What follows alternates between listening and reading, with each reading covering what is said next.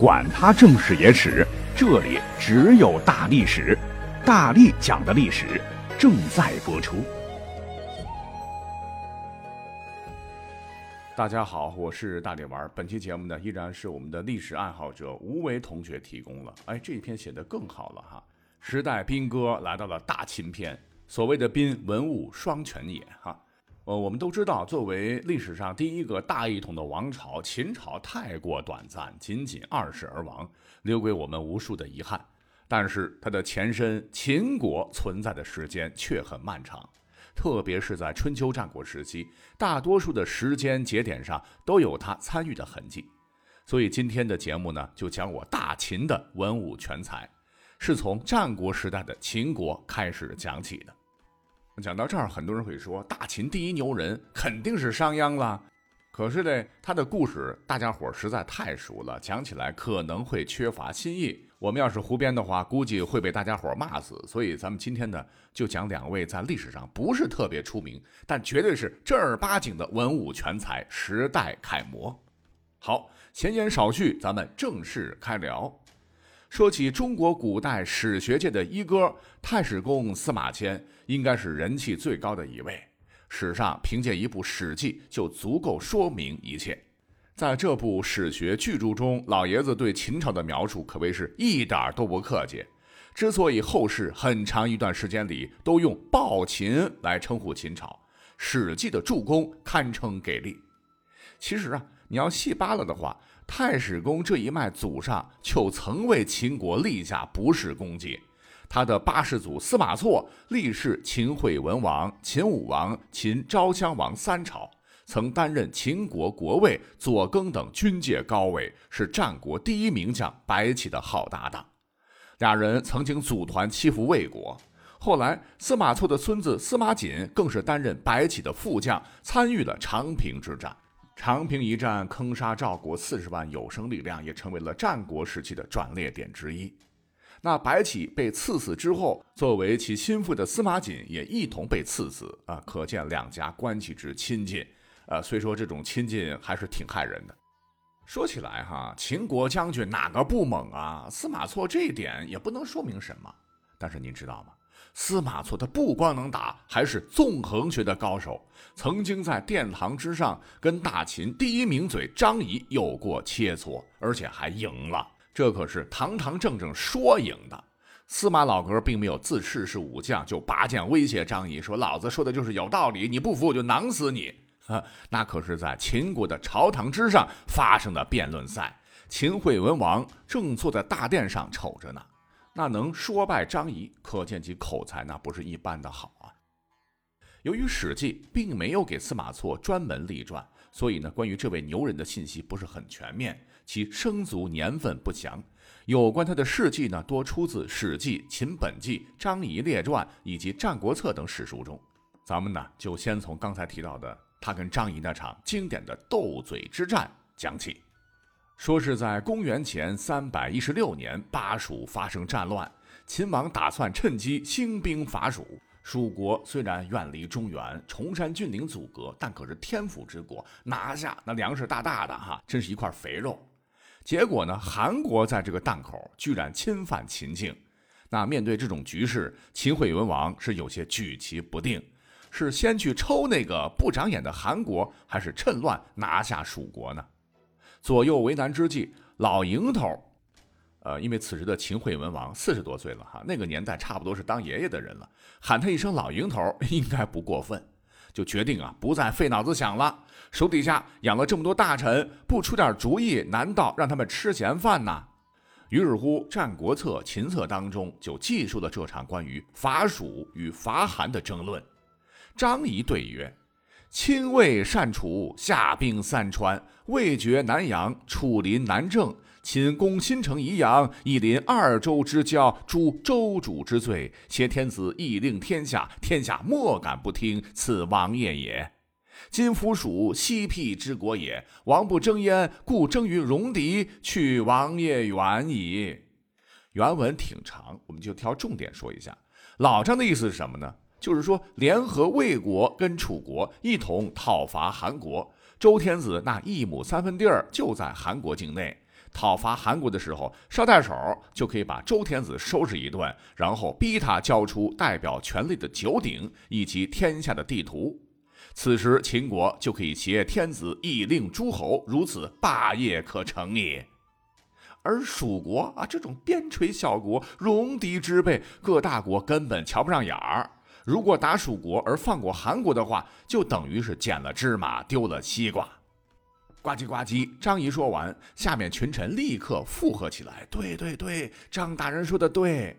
秦王听罢也是微微点头，可是呢，没有立即表态，而是望向了持反对意见的司马错。司马错的意见跟张仪刚好相反，他认为要使国家富裕，必须开疆拓土，国家富足了，就可以建立强大的军队。而想建立帝王之业，除了强大的军事力量之外，还必须广施德行，只有这三者都具备了，才能成就王霸之业。这跟当年管仲的思想是基本一致的，可见英雄所见略同。现在的秦国地方小，百姓穷，蜀国虽然是西部偏僻的国家，然而他们的国君正在作死的道路上浪个不停，以秦国的国力攻打他，就像狼入羊群一般。等把蜀国拿下之后，秦国的疆土就扩大了，蜀国的钱财还有它的粮食足以充实秦国的国库以及行军打仗的粮草。再者说了，攻打这种边缘国家，中原诸侯不会有威胁感。如果说攻打韩国，劫持周天子，肯定会招致骂名。楚和魏的态度现在还不明朗，如果周朝把九鼎交给楚国，韩国把三川之地给了魏国，然后组团过来和我们掐，那就坏菜了。相比之下，进攻蜀国，我认为才是万全之策。老营头听完不觉暗挑大指，棒棒的哈！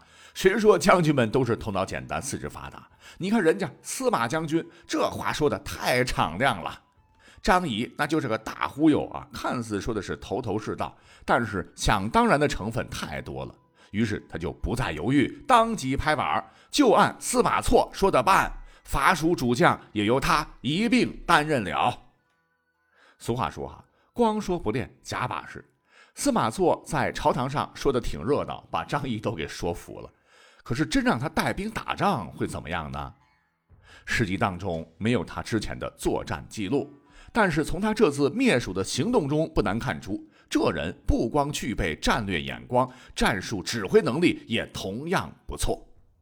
根据史记秦本纪记载说，秦惠文王9年，司马错伐蜀灭之，几个字就讲完了，说明这是当年完成的工作。那个时候打仗准备工作啰嗦得很，巴蜀地区的交通不好走，你想吧，李白在唐朝且会发出蜀道难，难于上青天的感慨，更何况比那时还在早个900多年的路呢。那能够短时间拿下蜀国，司马将军的军事能力可见一斑。后来蜀国又爆发过几次反叛，又都是他来平定下来的。那么到了秦昭襄王6年，就是公元前301年，蜀地郡守作乱，反叛秦国。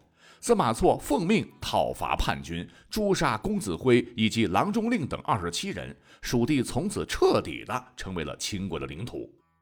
到秦昭王时，李冰修筑了著名的水利工程都江堰，从此成都平原变成了天府之国，为秦军源源不断的输送粮食给养，成为大秦统一天下的重要主力。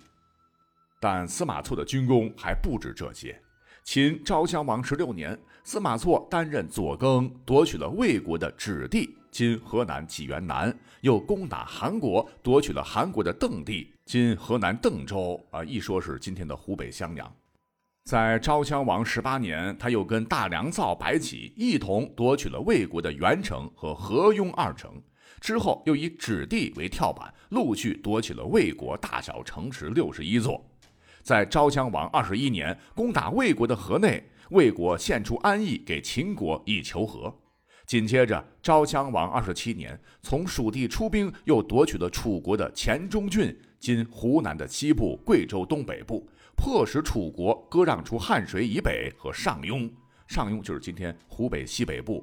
你看看这些战绩，放在秦军的猛将集团里面，怎么的也得挤进第一集团吧。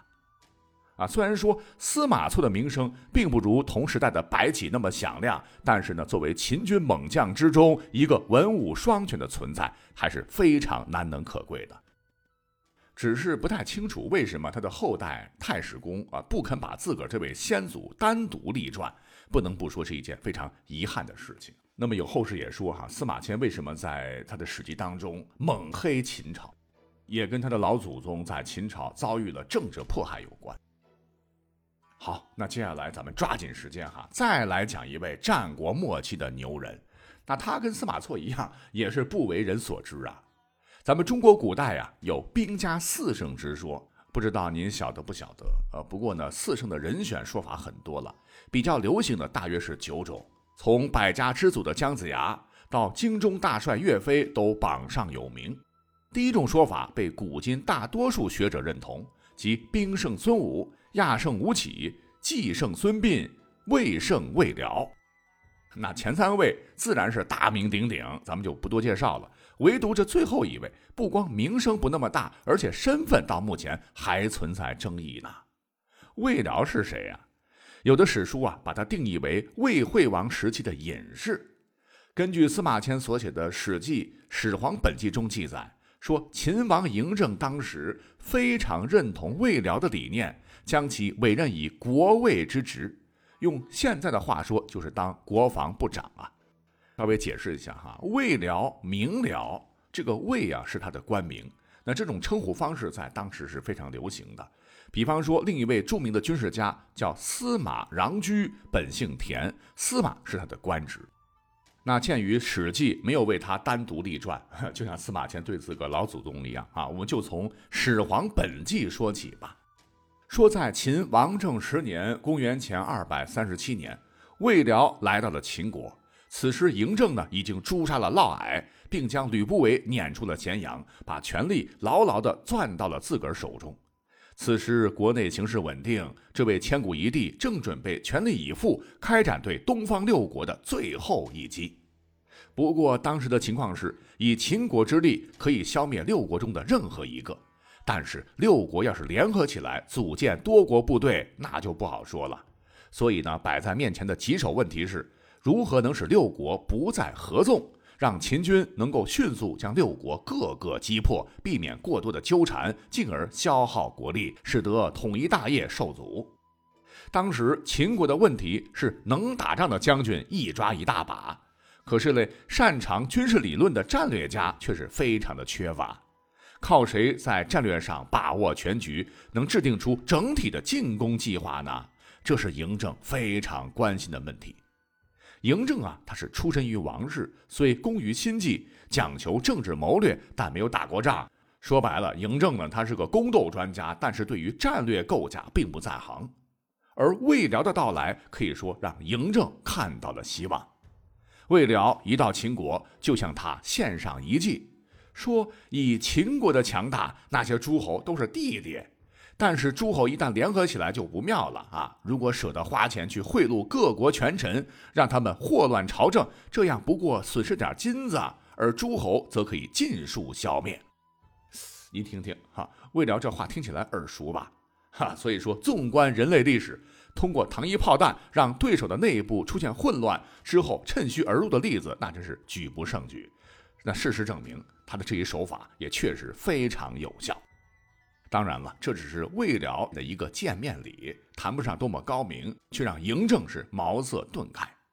之后就好说了，有领导的赏识，魏辽就可以慢慢的把自己的学问都道出来了。作为后人，我们今天可以洗耳恭听一下哈。首先，他对于当时战争的看法独树一帜。他解释到，这个战争啊，也分正义与非正义。反对杀人越货的非正义战争，支持诛暴乱尽不义的正义战争，所以开战一定要名正言顺，哪怕理由是偏的也好。关于进行战争的战略战术，魏辽强调指出有道胜、威胜、利胜3种不同而又相互联系的取胜策略。他还指出了战争中将帅指挥的重要性。将帅与士卒之间要如大脑和4肢一样协调一致，成为一个整体，方能无往而不胜。更为难得的是，他老人家对军事和政治的关系还做了一个表述。魏辽呢，把他形象的比喻为植物的躯干同种子的关系。所谓兵者，以武为职，以文为种，武为表，文为理，能审此二者，知胜负矣。指出良好的政治是强大的军事力量的前提，而军事呢，又是解决政治问题的手段，并提出了以经济为基础的战争观。民富国强，本固兵坚，方能守必固，攻必克。您听听，跟现在咱们军事学家和政治学家提出的有什么不一样啊？要知道，他可是活在几千年前的人啊。总之，秦国以武力征服天下，你像商鞅、司马错、魏辽这些杰出的能文能武的战略人才，将秦国带入了正确的发展方向，让大秦的武力得以最大化的发挥，终于实现了中国历史上首次大一统的局面。